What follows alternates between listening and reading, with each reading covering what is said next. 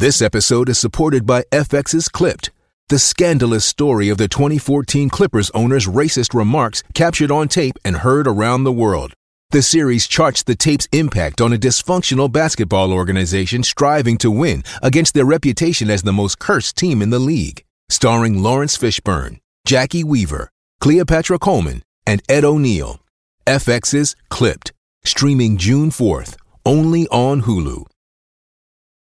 With threats to our nation waiting around every corner, adaptability is more important than ever. When conditions change without notice, quick strategic thinking is crucial. And with obstacles consistently impending, determination is essential in overcoming them. It's this willingness, decisiveness, and resilience that sets Marines apart. With our fighting spirit, we don't just fight battles, we win them. Marines are the constant our nation counts on to fight the unknown. And through adaptable problem solving, we do just that. Learn more at marines.com. What's up, everyone? Welcome to a very special Monday edition of Who's Number One. Swatched around the uh, schedule just a bit there because Michael Sears will be traveling back from Brazil this Wednesday during our normal scheduled broadcast. So, welcome to the show. Joining me today is Ryan Smith here on my right, Michael Sears there, calling down from Rio, and of course from the Great North, Ricardo Amendolia, Jiu Jitsu's voice, the expert. Welcome to the show, guys. How's everyone feeling today on this beautiful Monday afternoon? Feeling good, man. It's good to be back. We uh we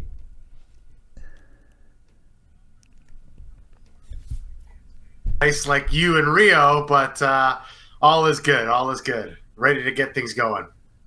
Michael, you were down at a jiu-jitsu tournament. I know you're on vacation there, but what were you at this weekend? What were you doing down there? Oh no, I was just at a uh, like a local like FJJD Rio or something, just seeing some people I know compete. But uh, just a low, little small tournament, just watching some of my friends compete. It, uh, it was actually it was sort of cool though. It was in the uh, Olympic, uh, like the one of the buildings that they use for the Olympics in Rio. So they're Same situation as the AJP tour, then, right? They have those. Yeah, but it, it, it was in like a it was in like a different one though. This one was in like they like call it like a velodrome. I don't know. It's for like people like they roller skate on the side of it or something. I, I don't know what sport they do in it, but it's like yeah, it's pretty cool. Very Michael, nice. I got a question. Sorry, I got to interrupt. I got a question for you. Sorry, Chase. Um, and you know, Chase, you've been you've been to Brazil too, so this question you know pertains to you as well. But Michael, do you? I I feel that when you're at a tournament, a jiu-jitsu tournament in Brazil, the energy, the vibe is a little different than North American tournaments. Would you agree or disagree, or is it just my perception or kind of favoritism over the Brazilian events? Oh no, yeah, absolutely. It's uh the energy is a whole nother level for sure. Like especially like I mean Brasileiro is probably the ultimate one, right? Like you just walk into Brasileiro and it's like, you know, you're at the Coliseum when there's gladiators fighting, just the crowd's going wild, there's all these chants going and everything and people yelling all over the place. It's a whole nother level of energy at tournaments in Brazil. I would I would agree. People are a little bit more conserved in Europe and North America. How many times did you hear the word pohada or poha or boa during yesterday's Yeah. competition? Yeah, usually hey, que isso juiz? Cima no Que quer isso, lutar, juiz? Sai juiz. fora, juiz. Yeah, yeah, yeah. No, professor, no. Yeah, all, that- all that stuff. Yeah. Let's bring it get back down here, folks. Um, we got a couple updates about the Who's Number One show coming up. We have a date slated there for February, I believe. February 8th, is that the date there, Michael? February 8th, Costa Mesa, California. And actually, the uh, link to buy tickets is, is already up. Uh, we haven't announced the black belt super fight yet, but we have 12 color belt fights with like top ranked uh, color belts, some of the best in the world. And uh, so, FloGrappling Tix, T I X. So, flograpplingtix.com. You can go there and start buying tickets. You select one of the fighters, and you know they'll get a percentage fight to win style. So, yeah, tickets are already available. So, if you're going to Kids Pans or you're just living in Southern California, and we're going to have some big time black belt fights to top it off. Those haven't been announced, but they're coming. Yeah, very exciting Mm-hmm. times. You know, everything we've done is, is leading up to this show with Who's Number One. Uh, we're very excited to, to give a showcase event to the up and coming belts, as well as, of course, the black belt main event or co-main event matches that will be still to be announced. But uh, let's move right along here. It's a busy weekend in jiu-jitsu. We saw a couple promotions of some key athletes. The number one pound for pound purple belt, Pedro Machado, has uh, joined the brown belt ranks. Very exciting stuff there. Michael, where would you rank him? You know, it's always a difficult question when someone leaves their their current rank and jumps up to the next belt level. He's the number one guy at purple belt. What does that mean uh, for his situation there at the brown belt level? Uh, usually, like when people go to black belt, I don't even rank them until they start having wins at black belt. But it's easy, like moving from purple to brown belt. It's easy to slide them in because like m- most of the brown belts were in the same division as Pedro earlier this year. You know, they've all been competing against each other. So I, I, I usually don't put him in pound for pound right away. Like he was number one pound for pound at purple. I'll wait a little bit on that, but I slid him in at medium heavy brown belt, like number five or something. I believe I'll have to look it up right now, but medium heavy brown belt is, pretty stacked. You got Connor D'Angelis, Giancarlo Bodoni, Lucas Lisboa. There's some really good guys in there, but hey, yeah, Caleb, I think we uh, we've got a clip here of Pedro before we get too carried away. Um, let's run that and showcase some of his stuff here. Sorry, Michael, go on. Yeah, I mean, you see Pedro. He's he's he's got a uh, he's got a killer collar sleeve game. I mean, he beat uh, if you remember, he beat Anderson Munoz at uh, Brasileiro this year. He beat Jansen Gomes at Worlds this year. He beat some really good people, and uh, he, he he's got a real good collar sleeve omoplata game right there, sweeping uh, Jansen with it. And he, he really works that collar sleeve, but he's also just super athletic and uh, really uh, forces back takes off of scrambles and everything. But yeah, I, I mean, he's uh, definitely going to make a, a, a big mark at brown But If you remember, he won the blue belt open class at Worlds last year at, at purple belt. He won a whole bunch of stuff. This guy's just he's a, he's a monster for sure. Mm. Yeah, he's super fun to watch, and uh, for me, it's just validation of the idea that purple belt might be one of the most exciting divisions there is in jiu-jitsu. I feel like people have such defined games. They're very, very talented, but there's still a little bit of openness that's not present there at the black belt level. Ricardo, am I on the right track there? Uh, are these prospects maybe the reason they're so exciting is they're not quite as polished as, as some of the more veteran players of the game?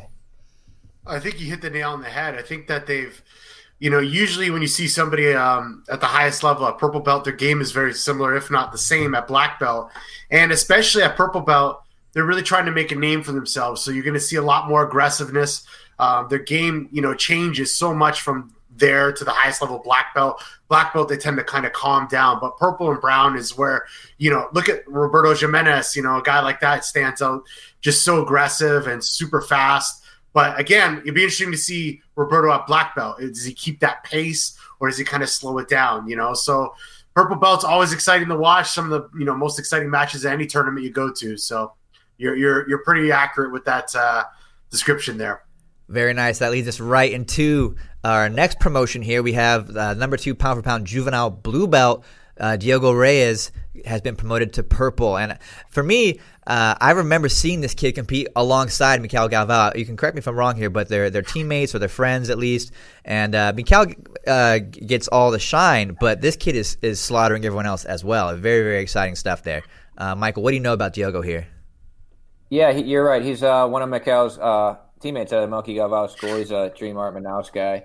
And both of them, yeah, uh, Mike Mikhail is probably the bigger name, but both of them did double grand slam at juvenile last year. So Diogo was juvenile two. Michael was juvenile one, so he's going to be going to adult now. So he won weight and absolute at all the major uh, tournaments. Uh, now he's going into the adult uh, purple belt rooster weight division.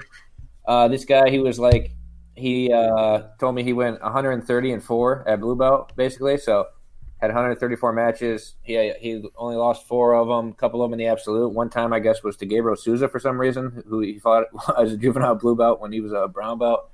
But uh, yeah, this kid's a killer. You know, he's uh, about what you expect out of you know a new age kid coming out of Brazil. You know, really good back takes, berimbolo stuff. But he's got good arm drags and collar drags too that he gets used to get to the back. And yeah, I mean, if you just look up at his matches in the full library from 2019, he's just been murdering everybody at juvenile. It'll be really interesting to see him at. Uh, at adult now and see uh, how he does at the you know higher levels.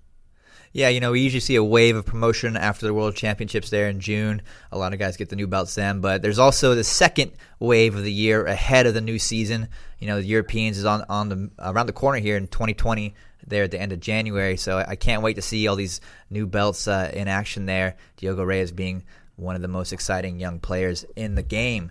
But um, now that we've got a little bit of the previewing out of the way, it might be time for us to, to recap some of the more important events of the weekend. Polaris had another show, uh, pretty fun event there. Nicky Rodriguez took on Luke Rockhold there in the main event. That went to decision. Uh, what do you guys think of that match? It's a little bit stagnant, I think. You know, it wasn't quite the Nicky Rod of old, or I, I don't know. Maybe I'm thinking about it the wrong way.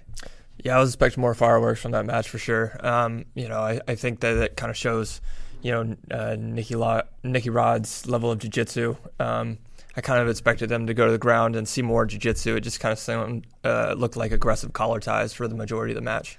Yeah, it's a t- it's a tough match when uh, guys are evenly paced and no one wants to get submitted. It's a submission only match there at Polaris, and so uh, playing conservatively sometimes make sure there's no definitive loss for either player. Did you guys uh, pay attention to any of that? See any other key results there? There's some fun matches. We saw Tommy Langaker, uh, Espen had a great match. Devhonte, Ricardo, what about you? Yeah, I saw Michelle Nicolini rip a foot off and take that home to Brazil. She had a vicious toe hold. And, you know, I posted this on my social media earlier, but it's always refreshing to see Michelle compete because she just goes for broke. Some, she's a true submission hunter, and uh, she had an amazing toe hold. I, I really thought she was going to rip the foot of her opponent right off. So that was pretty vicious. And uh, it was cool to see Tommy and uh, Durinho. That was a really, really tight match, and uh, Tommy got a little uh, said a little something something on the mic after uh, some shots fired to uh, Gabriel Arges after a little interview with Gabriel at Spider. So that was spice coming off of Polaris yeah. there. You know, yeah. you were on the um, ground for that. What did he say? Yeah, yeah. So for you, those of you that might have missed the uh, the Gabriel interview that we did in Seoul, Korea, ahead of Spider, Gabriel, maybe a little bit feisty because he's cutting a lot of weight, but uh, he called out, or not called out, but he referenced Tommy and Espen uh, and teammates for being. I don't want to put words in Gabriel's mouth, but one hit wonders are guys who guys who did really well at one event or two events, but had yet to make a mark like Gabriel has as a two time world champion, and that of course uh, pissed Tommy off something royal, and uh, you know he bided his time and after impressive showing and win at Polaris, he called out Gabriel, saying, "You know, give me that match. You've been ducking me." And uh, to me, this is the kind of trash talk that I like. It's not really trash talk. It's two guys that are game and that, that want to prove something, and it's it's not personal in the sense where they're they're not attacking each other outside of jujitsu skills. They want to settle the matter on the mats, mm-hmm. and uh, I'd love to see that match happen again. You know, it was cut short last time with the DQ loss being handed out to Gabriel and uh, I would love to see that one play out again. No. Tommy also yeah, I mean, said that. Say- uh, sorry to interrupt, but Tommy also said that Keenan is ducking him. So, oh boy, interesting. Oh. Michael, what, what was on I, your mind there? I wouldn't really say that match was cut short necessarily. I think it was a fair DQ. I mean, he had the choke on when he went out of bounds. It was basically a submission, but uh, yeah, I'd love to see him run it back. Uh, I unfortunately wasn't able to watch this match. I'm down in Brazil where Fight Pass is blocked out. I had no idea. So I, I all I've seen so far was that uh, crazy back take by uh, Espen. I saw a little clip on Instagram. How did some of these other matches, like how did uh, like Devhonte look?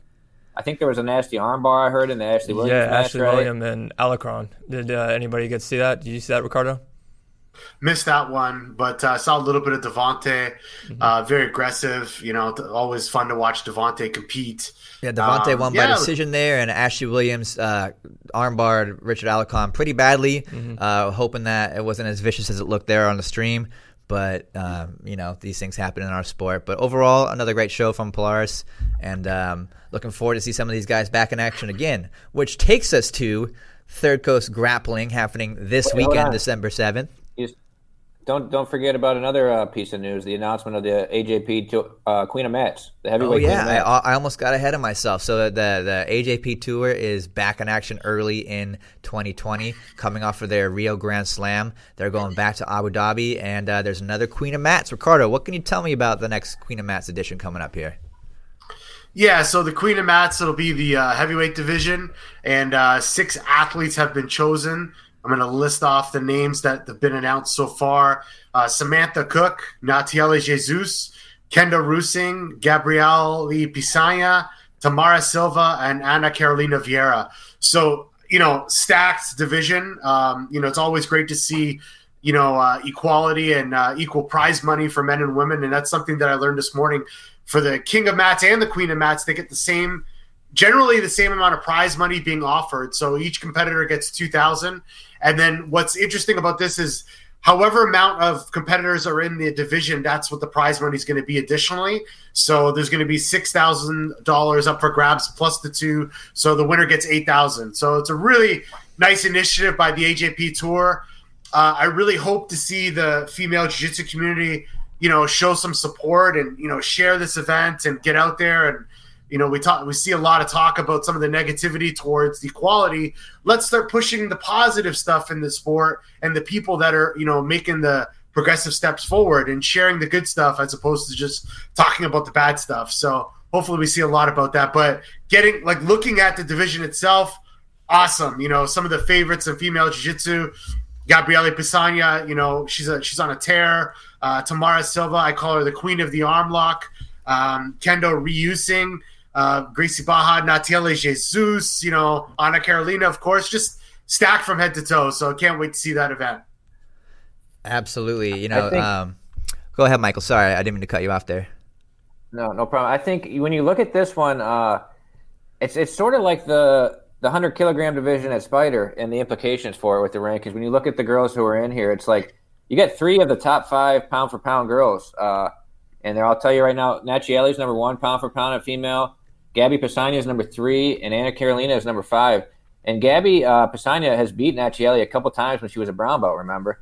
I just yep. I just have Gabby ranked a little low because she hasn't won any uh, black belt like open classes or anything. She's a new black belt, but I mean I think it's it's sort of similar to the hundred kilogram bracket at Spider, where whoever comes out of this is going to be the female number one pound for pound, right? I mean, if Gabby Pessanha goes there and beats Baby and beats Nathiely, or if Baby goes there and beats both of them, I mean, yeah, I think either Nathiely is going to retain it or there's going to be a new top pound for pound there for sure. Has uh, Gabby Pessanha ever faced Anna Carolina? Is that that match hasn't happened yet, has no. it? No, yeah, because uh, they don't have open classes at the AJP stuff, so she would always just fight Nacchielli in her weight. Got it, got it. Because that is a very yeah. intriguing matchup there. Looking forward to seeing Pessanha really make a name uh, there in the black belt ranks after having such a stellar brown belt career. Um, so yeah, big ups to the AJP tour for for putting out there for the women and put on a great show. There'll also be the Abu Dhabi Grand Slam with a more updated entry list coming shortly, as that event's still still a couple months out. So stay tuned for more news about that. But very excited to see the, the Queen of Mats tour build some momentum, as the King of Mats has already done quite well for those guys. Mm-hmm. Um, but now I think it's time to discuss Third Coast Grappling oh, as yeah. um, that's a big event coming up this weekend, December 7th. We're going to have the return of Gordon Ryan taking on American wrestling legend Bo Nickal. I think we have a, a clip here, Caleb. This is like Bo, Bo Nickal here in action. As you can see, he's one of the, the best wrestlers today. Michael, what can you tell me about, about Bo Nickal here? Uh, he's just, you know, one of the highest level wrestlers in America right now. He's a, a three time NCAA champ, went, I believe, 120 and 3 with 60 pins at, at Penn State. Uh, won the Hodge Trophy, which uh, is similar to like the Heisman Trophy. It's you know one person gets like the MVP of the season in uh, college wrestling, and now he's on the uh, international level. Uh, he didn't make the senior uh, team for USA this year, but I believe he lost to J'den Cox at the trials. But he, he wrestled on our under twenty three team and won worlds freestyle for under twenty three. So extremely high level wrestler uh, high level athlete. I mean, really, really exciting wrestler. He's not like a counter wrestler. He's not like a guy that would always win in, uh, in overtime. Like there's there's NCAA champs who still every match is close or whatever. Like he was just going out there toying with guys, pinning everybody, doing basically whatever he wanted. He's really exciting, and I, I know he's going to bring it. It's going to be a fun match to watch for sure. Ricardo, this is a uh, not the very first time we've seen a wrestler versus jiu-jitsu stylist, but Maybe the most extreme example I can think of is Bo Nichols. Definitely not a submission grappler. He's just a straight up wrestler. Um, what can you tell me about these this clash of styles present this weekend here?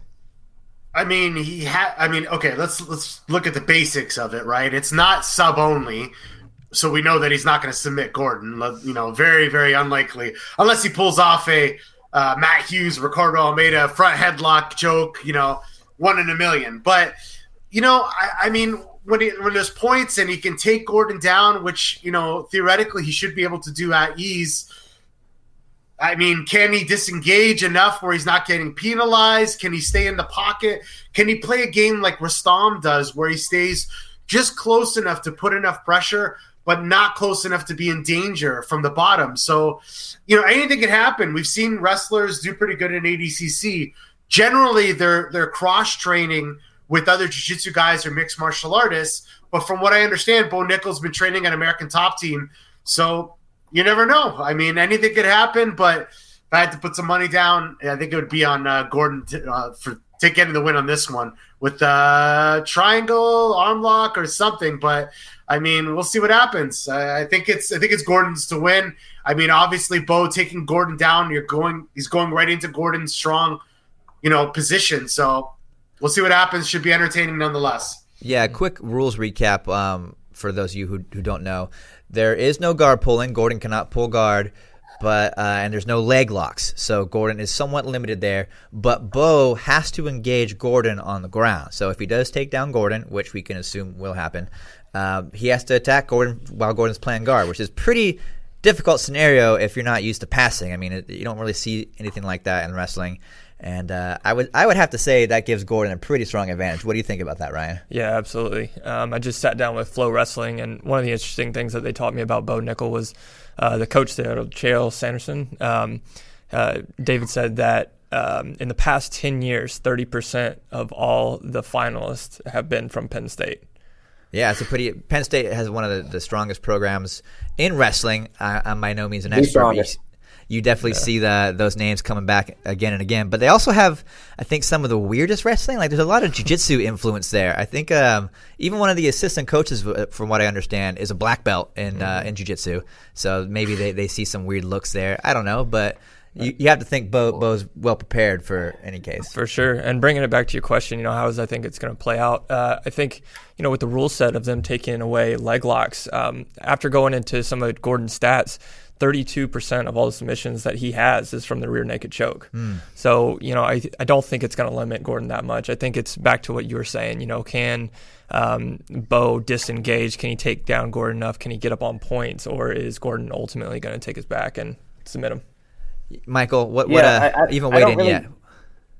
I don't really get. Uh, everybody is still obsessed about this leg lock thing with Gordon when he's clearly, I mean, taking the back and getting the RNC or the rear naked strangle, as they like to call it, is clearly uh, his bread and butter. So I don't think taking the leg locks away uh, hurts him that much. I don't. I don't think he would even really try to go out there and just get an easy heel hook on Bo. I think he would try and win this one, dominate positionally, and uh, yeah, going back to uh, what you were saying, Chase, about Penn State uh, about their yeah they, they, they a lot of their guys have a very uh, very sort of uh, flashy style. Like uh, if you watch the video I did with Wrestling Nomad, uh, he's talking about Jason Nolf about how he uses like something called the the Winn Dixie to get back once. It's basically like a reverse triangle. He gets off the shot and puts people on their back. So it's very jujitsu huh. Uh, looking. But but yeah, I mean this is this is going to be interesting because I mean Bo is I mean this is not Bo's, I mean, he's high, he's elite. He's high level. This is not just any wrestler going out there. This is in a, uh, he hasn't made an Olympic team yet, but he's not that level of athlete. So,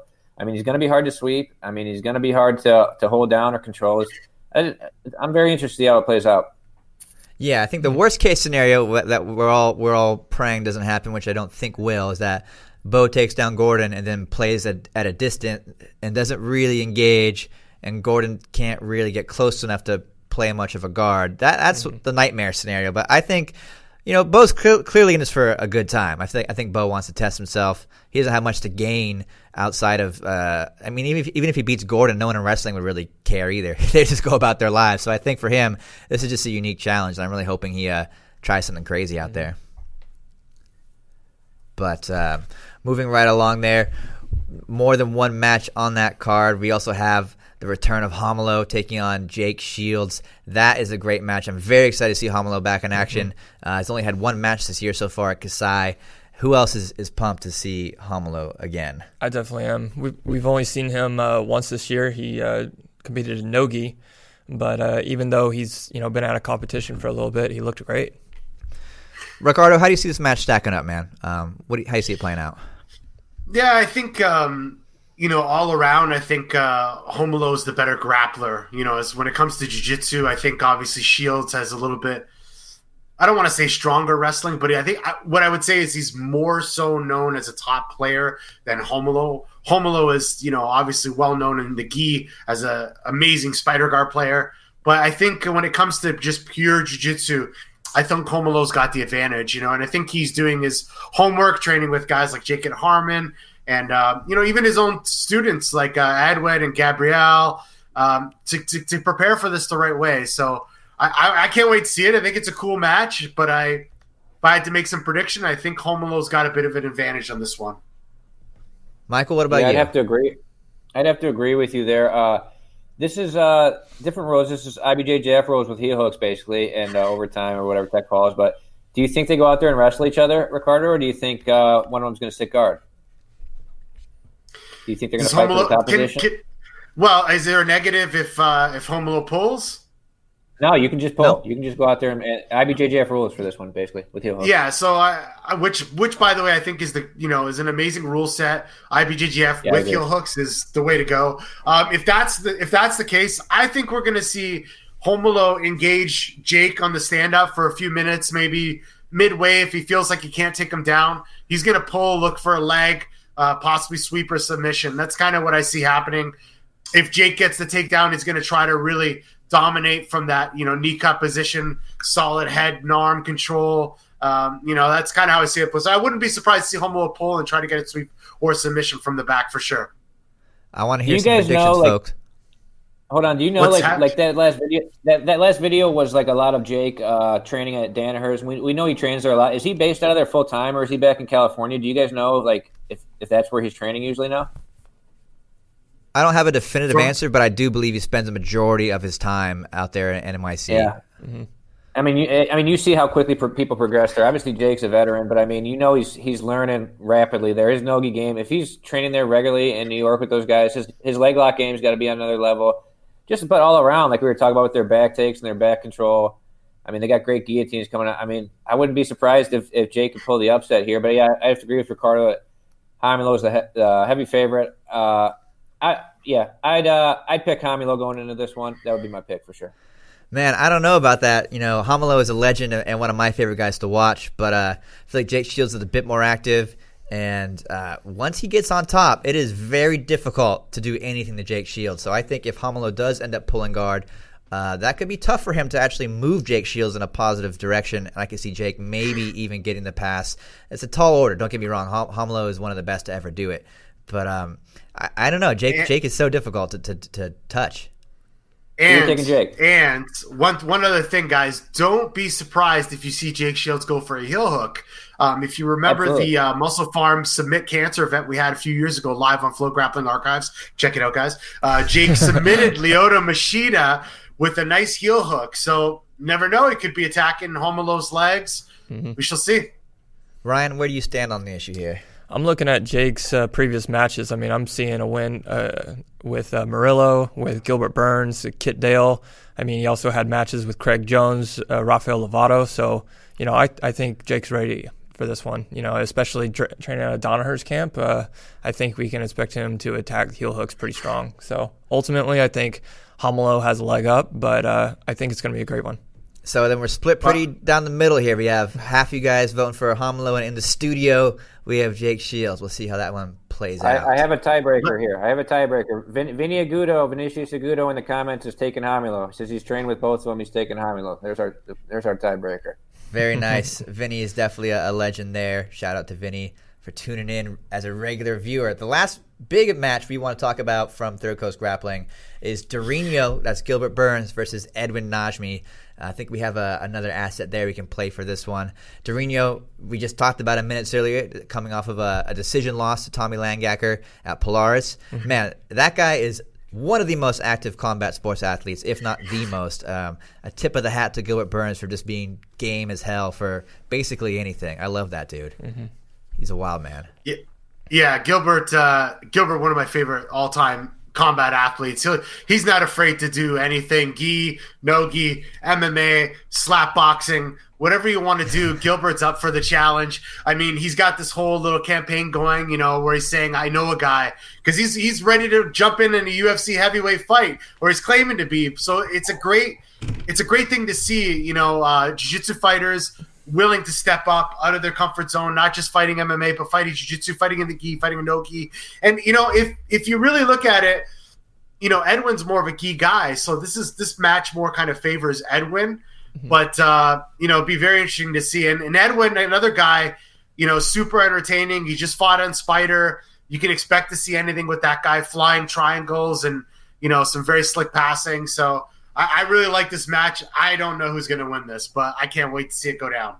Yeah, I got to agree. I just saw uh, Gilbert train down at Fight Sports not too long ago, Mm-hmm. and yeah, it looked absolutely incredible. And uh, yeah, I, I agree with Ricardo. Like, I definitely think Edwin um, has a little bit of advantage when it comes to the gi, but uh, you know, Gilbert didn't look too bad at Polaris in the gi. No, it's true. It's a close match. Um, and Gilbert Burns is, you know, coming in great shape. So I'm excited for this one. Edwin had had a tough match there at, at Spider against Mateus Gabriel, but he was never really out of it, and he showed really great defensive jiu-jitsu. Actually, you know, Gabriel was very close to taking the back, and not many people would have been able to uh, avoid the position as well as Edwin did there. Michael, what are you thinking about Gilbert Burns versus uh, versus Edwin? I got another pro making a couple picks in the comments. Uh, Malachi Edmonds in there. He's taking Romulo and Durinho, and uh, I'm going to agree with him on this one. I think, I think Durinho on this one, uh, just because, uh, well, I, I think Durinho ends up on top one way or another, and I think I think his he'll be able to pass pretty well on Edwin. I mean, Edwin's really struggled with Jaime a couple weeks ago with with his guard. Uh, I mean, but Edwin's so dangerous. If you shoot on him, you might get Darce. Edwin's got that triangle, but I, I would have to I would have to go with Durinho in this one. And uh, yeah, I'm going with Gilbert for sure. I think I like Edwin Najmi in this match because uh, what you just mentioned there, the Darce. You know, I feel like Gilbert is kind of old school. He's going to want to wrestle, which does give Edwin an, an, entry there for, for his very dangerous Darce and Anaconda chokes. Um, plus, you never know; he might try some crazy triangle. You know, Edwin is game for it. We saw him bust that out for the first time in a long time in that fight to win match against Jamie Canuto. Um, of course, he had to pay the price there when he got slammed pretty heavily, but I don't think that's allowed at Third Coast Grappling. In any case, a, a barn burner match. Very, very excited to see these two guys take uh, take to the stage there at Third Coast Grappling. Ricardo, did you give a pick or did you just say you like them both? I, I didn't hear. I like them both. Uh, you know, I've, I gotta. It's a tough one for me. You know, I, it's a tough one. I, I don't know, man. I've been I've been I've been watching Edwin compete since the blue belt. Um, you know, his game is just it, it's it's it's similar but different. I don't know if you guys understand what I mean. In the beginning, Edwin was a really big footlock guy, and um, you know, as well as flying triangles and stuff like that. But I seen yeah, a lot of maturity out there. Yeah, he was all flying triangles and stuff, but yeah. I'm seeing a lot of maturity out of Edwin lately, and I just hope that he doesn't reserve himself too much. Whereas a guy like Gilbert's just going to go for broke. So it's a tough one. It's it's I, I, you know, I really don't know what to say. If I was going to throw my hand in the fire and put some money, I think maybe Gilbert, but it's going to be tough. It's going to be a tough one for sure. Very nice. Yeah, I'd like to see the uh, I'd like to see the flying triangle days of Edwin come back. I feel like uh, yeah. flying triangle and Nicholas right? in that absolute final was like the worst thing he could have done because then everybody's been looking out for it ever since. that's but, uh, true. that. Was that, that, was exciting when he was uh, flying triangle and everybody had purple. That was great. You yeah. know, you know the flying flying attacks are tough on the body though. But I, you know, we just mentioned them earlier. But Jamie Canuto is a guy at the black belt level who's really great at flying arm bars and flying triangles. Um, I, I love watching him go at it, but I, am always terrified to do a flying triangle. I feel like if I land land badly, that's that's the end of my day. And these guys got to compete again the week after, so I don't know. Oh yeah, yeah, I'm scared of it, man. I've I've almost knocked myself out just jumping close guard a few times. I'd, I'd probably break my neck trying to do a flying triangle. But uh, you want to move on to fight to win? Let's do that. You guys can watch Third Coast Grappling this Saturday. That's December 7th, live on FloGrappling. We'll be on the ground, so you won't miss a minute of the coverage. You'll know exactly what's going on there. And uh, of course, check the website for all the news, analysis, and previews we have coming up. But that's not the only event we have on Flow this weekend. Fight to Win has their very last show of 2019. That's 133 there with a great main event between Ari Farias and AJ Agazarm. That's two of uh, MMA's uh, best, rep- or, sorry, Jiu-Jitsu's best representatives in MMA going at it head to head in a submission only match. Tell me your thoughts, guys. What what are we thinking going into this main event?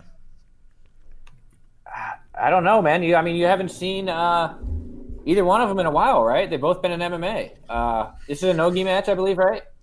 Correct. Yeah, it's nogi, yeah. and it's gotta, neither one gotta, of them's competed since 2018.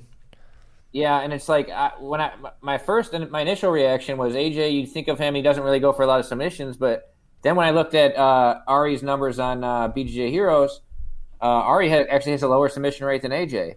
And uh, I mean, Nogi obviously Ari's an MMA fighter, trains Nogi in wrestling all the time. But I mean, his his Nogi uh, accomplishments compared to AJ's don't really compare. I mean, from what I researched, I saw like a third place at Nogi Brasileiros compared to I mean AJ obviously a Nogi world champion and uh, ADCC runner up. But uh, I think, I mean, I think this one's probably going to go to a decision. And uh, I don't know. I, I'm actually going to say, even though I think AJ is better at Nogi, I think in this rule set, Ari ha- has the advantage. I, I, see Ari maybe getting after some foot locks, leg locks, or something and, and having more solid submission attempts. Uncle Ricky, give it to me. What, you, what are you thinking? Yeah, I, I, agree with Michael. I think that um, if this was um, if this was IBJJF rule set, I think AJ would you know have a better chance. Um, you know, with the wrestling, especially being able to get takedowns and Ari. I think he's a little bit better in the takedowns. But as far as fight to win rule set, Ari's a very aggressive guy, and um, he's cut from the same cloth as a guy like Ronaldo Jacare. Literally, he came from the same academy in Manaus and as uh, Ronaldo Jacare, very aggressive fighter.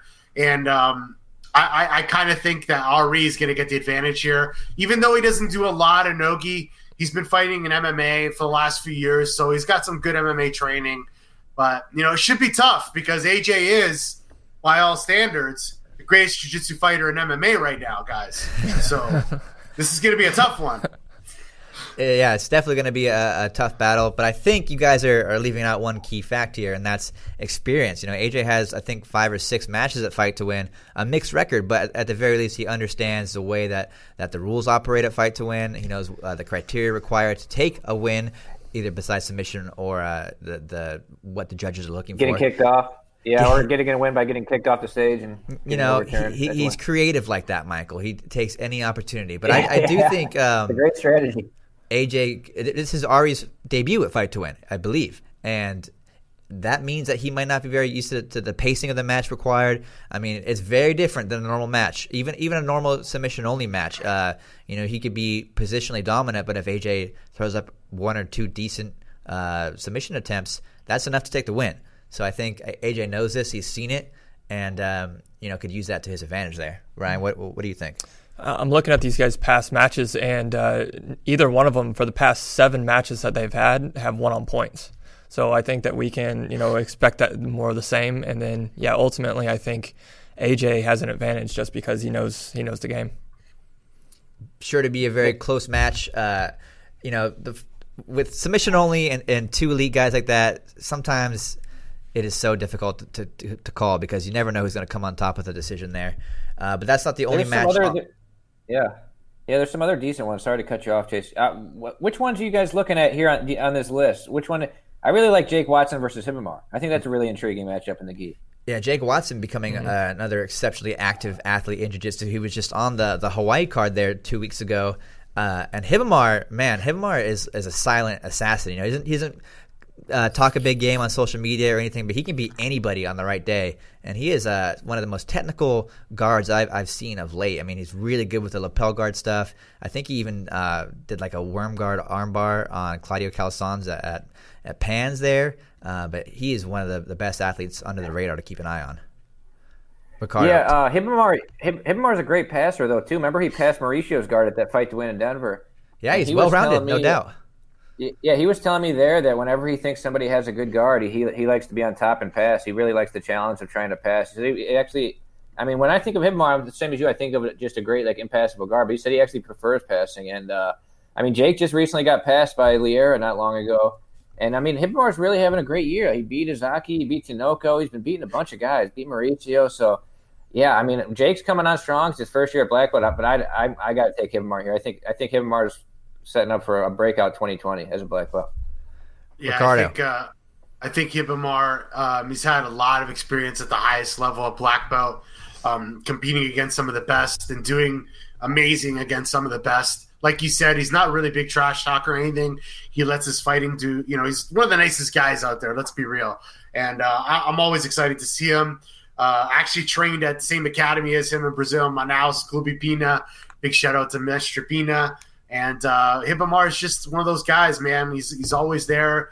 He's always you know on the top of the podium. Uh, he's always on the podium if he's not winning divisions. I think he's just got too much for Jake. Um, I'll be honest, I haven't seen enough of Jake Watson to give you guys my 100% bet, but I, am kind of going with uh, Ribamar on this one for sure. Yeah, I, I, gotta say I like Ribamar as well. You know, he's he's got such a well-rounded game, as Michael pointed out and uh, Jake Watson still relatively new to the black belt ranks. Uh, I think he is But poised. Jake to just do, beat Orlando.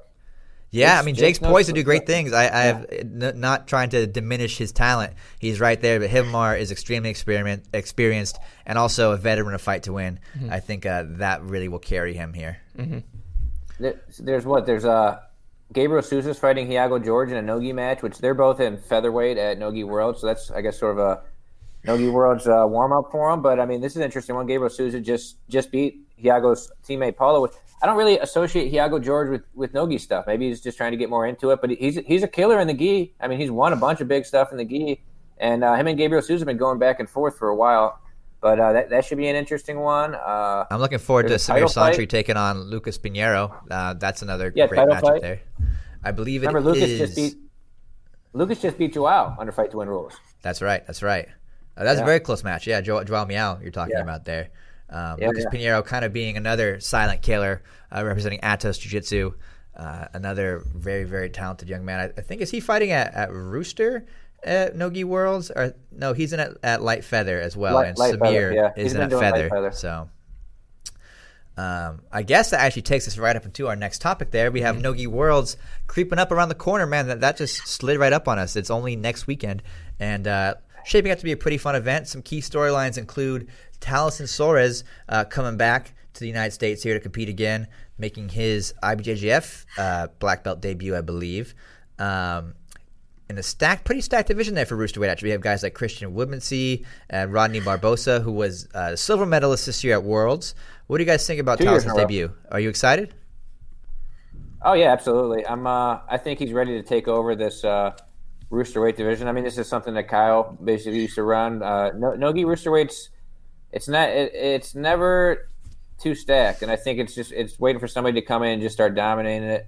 And I think Talison's got a great Nogi game. He won uh, as a brown belt last year. He uh, set out to do the the Nogi Grand Slam, which I hadn't even heard of anybody doing before, but.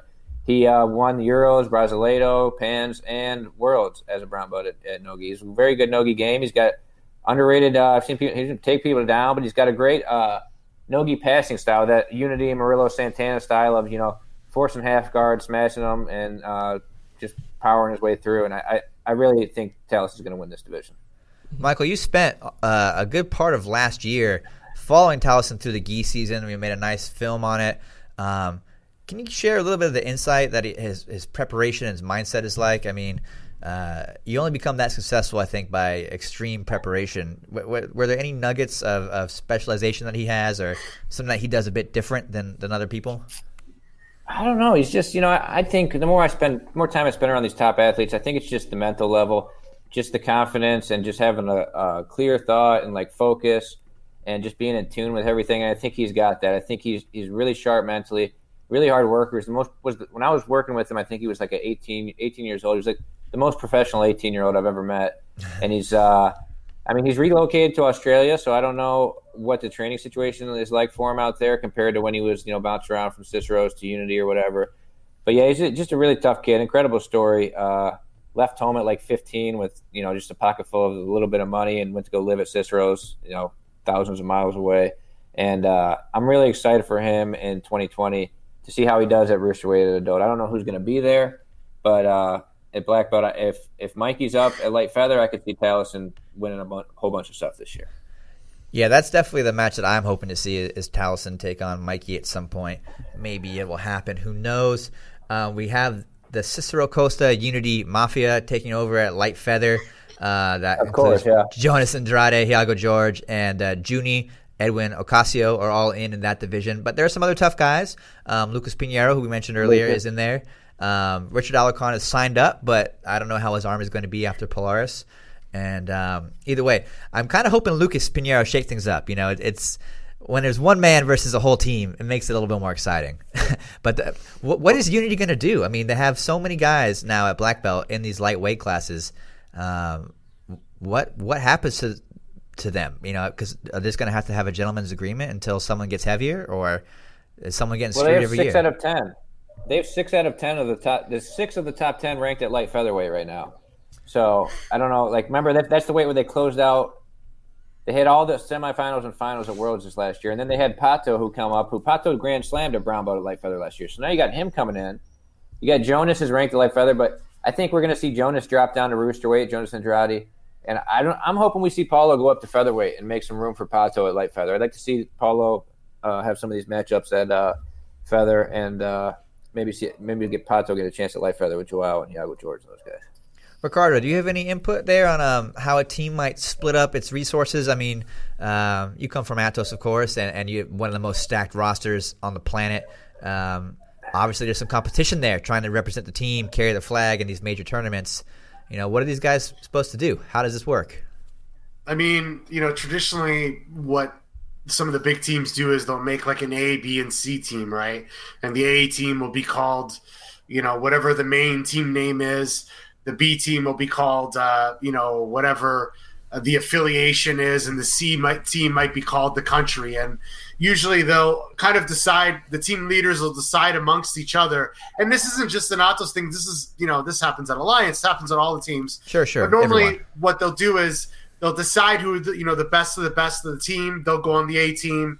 The B team will be you know sort of the guys that are just there, and the C team will be the guys that maybe just trying to make their breakthroughs. So you know they they always tend to figure things out amongst themselves, and um, I guess we'll we'll know who their A guys is, whoever's representing the official team, right? So they'll figure it out. Moving Yeah, right but I mean, along. you're going to get to a tough, tough situation there if you stick like because this year they closed out in the semifinals. If you got too many of them, what are you going to do? You're going to close out in the quarterfinals, and then that guy's not even going to be on any. He's not going to get a medal. I mean, so I mean, yeah, they're going to have to figure out something. Yeah, every team's got its own way of dealing with this. So I guess we will find out next weekend. You have to imagine, though, it does make for great training when everyone is the same size at roughly the same level. You know, um, there's no shortage of challenges in the gym, so there's clearly a reason they're successful. But I guess it has this deficit as well, where they cannot all compete at the same time as that goes. Well, with them it gets tough. With them it gets tough too because they competed under different teams. Like if you remember, because some of them competed as Unity, some of them competed as Cicero Costa. If you remember a couple years ago at Brown Belt Worlds, uh, Wilson Moreira and Levi, you know, they're teammates, but they had met like first or second round because one of them's Unity, one of them's Cicero Costa. So that that could end up happening with Junie and these guys here. Junie and Jonas might end up getting matched up first round because they're technically different teams. You never know. Moving right along, then, as we got a few more divisions to preview here. Uh, at lightweight, we see some standout names. We have Johnny Tama is signed up. Uh, Natan Freitas or Natan Chung is also in there. Chuang, Uh, yeah. Chu- Chuang, is that how you say it? Got it, got it. Yeah, and then uh, yeah, yeah. Marcio Andre, uh, previous Nogi world champion, is signed up. Uh, currently 15 At- guys uh, in that division.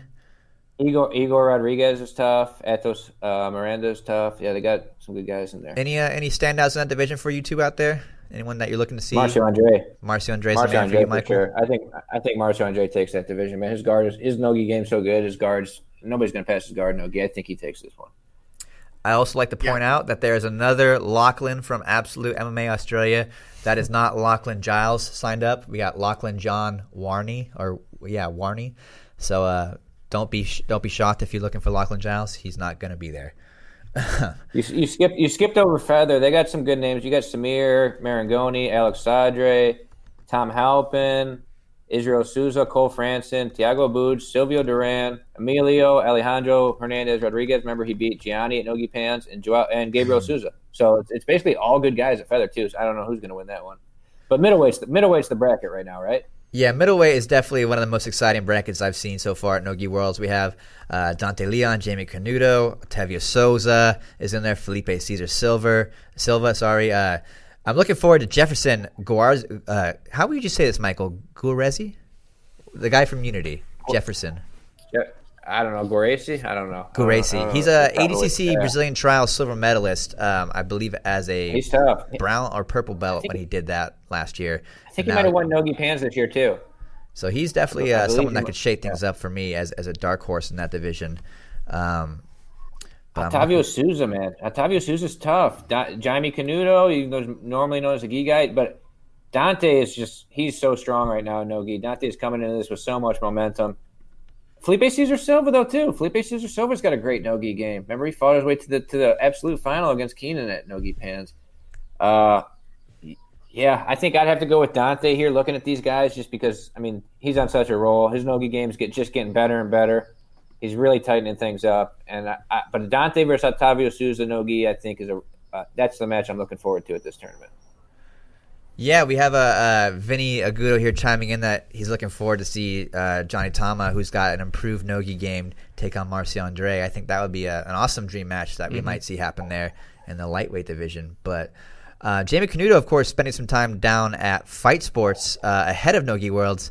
What do you guys think about that? You know, he's a GF team standout, uh, longtime member of that team, but you see him over in Miami now working with Cyborg and the guys at Fight Sports. Uh, is that a good move for him? Is that is that the, the right choice to, to maybe sharpen those Nogi chops? I think so. I think it's the right place. I think that uh, you know, Fight Sports and GF teams sort of had some interclub training recently. Patrick mm-hmm. Gaudio was going there. I think um, you know it's it's the right place for Jaime. You know, I think Jaime's passing is insane. He's just a really entertaining competitor. Of course, I, I did that breakdown on his uh, Toreando style passing you guys want to check that out on the website. But uh, yeah, I, I, I want to see a new Jaime Canuto coming out of fight sports and, and see how he does there. Sorry, guys, I just want to mention one thing. Mark the Hammer Coleman is watching this on social media. So That's big amazing. shout out to the UFC. that legend. is so cool. He said, he said he's got the winner. Slamming is permitted at 3GC. He's a solid white belt, and uh, he's excited to see third coast grappling as well. So Big shout out to Mark the Hammer. Oh, that's Coleman. amazing. wow, made my day, dude. That's so cool. Where, awesome. Where's he watching on? Is he on YouTube or uh, Facebook right now? Where's he watching it? I actually think he's on my watch party on my Facebook. So oh, look at this guy. Okay, okay, Ricardo. I got it. Ricardo Friends in high places, party, Ricardo. Right. I understand. That's why we have you on the show. Medium heavy is looking pretty good too. I'm excited to see Ronaldo Jr uh, coming coming in there. Gabriel Almeida, Servio Tulio, Jake Watson, Lucas Hosha. I, I'd have to say Ronaldo's the favorite th- there, though. Ronaldo's very good Nogi. Ronaldo's won, I believe, Nogi Worlds at brown belt, and he took might have won it at purple belt. Not sure. He at least took second. Ronaldo and Jake Watson yeah, have a, a, great rivalry there. I think Ronaldo's come out a bit more on top, but they always have a great, great scrap. I think we even posted actually their Nogi Worlds match very recently on the on the front page of FloGrappling uh, from their brown belt days. But I hope we get to see them run that one back. That's got to be tough though, knowing that Ronaldo is in your division at every major tournament. That guy is an animal. I don't know if I'd look forward to fighting him every couple of weeks. Um, just total animal. He, just his pace though. His pace is insane. Like he just he's one of the most exciting guys in, in the sport right now. He just he never stalls. He's always going after people. He's just breaking people down mentally because he he just keeps that nonstop aggressive pace going, attacking, attacking, attacking until eventually he gets through the guard or gets on the back. And yeah, I love watching Ronaldo. Heavyweight also features uh, some some key names there. We have Jackson Souza is back. Adam Wardzinski has thrown his name in the hat. Felipe Trovo. Uh, also see Devhonte and Murillo coming Murillo. in there, among other names. I'm looking forward to seeing Murillo back in action, man. I, I love mm-hmm. watching his game. You know, he's got such an understated style, but his pressure passing is is so technical, so perfect, um, and he can bring it to, to, anyone really. But out of those names, does it, anyone stand out to you guys for for the heavyweight division there? I, I think, if, if Murillo's uh, if Murillo's on, it's Murillo. You know, um, he's done some really cool stuff with that. Um, it's like a kind of new triangle that he's doing. He kind of hooks the far arm around the back, a la Michelle Nicolini. And uh, we've seen it a couple times. He did at Kasai Grappling. I've seen some other matches. I've been doing a little bit of uh, study on Murillo lately, so I've been seeing that a little bit more and more. But he's once in a while he pulls out some new tricks, and uh, course, we know he's got some insane pressure passing. So I, I think uh, I think Murillo could take it if he's on. Yeah, I'd have to agree. Uh, just looking at these guys stylistically, uh, I think a lot of them are good good matchups for Murillo. I mean, um, yeah, uh, Murillo's got a great guard, great you know X guard, uh, close guard in Nogi, but uh, his passing, like I think Wardzinski with his butterfly style, I mean, I, I, think if he goes out there against Jackson or Helton Jr., these are the type of guys that Murillo matches up really, really well with. And I could even see Devhonte and Murillo uh, meeting up in the final and closing that one out for sure. But I mean, you mm-hmm. can't underestimate Jackson. He's won this event. Jackson's a beast. Uh, Wardzinski's doing more and more no gi, but I think Murillo matches up well with these guys. I would take Murillo at heavyweight. What are your thoughts, Chase? I gotta agree. You know, I said Murillo early, and um, I think he's a smart choice. Jackson Souza, you can never count him out. I feel like he's got uh, the takedown advantage, and if, if you give him a little bit of space when you're playing guard, he can just blitz right by you. He's so athletic and, and fast. Mm-hmm. Um, I think he should be a strong candidate, depending on how the brackets shake out to make the final. Um, Adam Wardzinski is another great name. You know, he's a, a European ADCC trials winner. and uh, you know if he's if he's on his game, he's very very difficult to deal with both top and bottom. So, but for me, I think Murillo is is a great choice. But of course, we're waiting on those brackets to really make an accurate prediction there. Mm-hmm. Um, let's move the show right along then onto super heavy. We've got Trator is present in there. That's Vinicius Ferreira. Uh, Tex Johnson is back in. James Puopolo, Elliot Kelly, Arnaldo Maidana. A lot of great guys there. Anyone have any strong thoughts there? Uh, Mike, I want to hear your prediction on this one, man. Oh, Ryan, Ryan's uh, super heavy. Yeah, yeah, oh, super heavy. Super heavy. I, I, I think this is Trator all day. I think Trator is really doing well in Nogi. I mean, we saw him beat Panza in Vegas.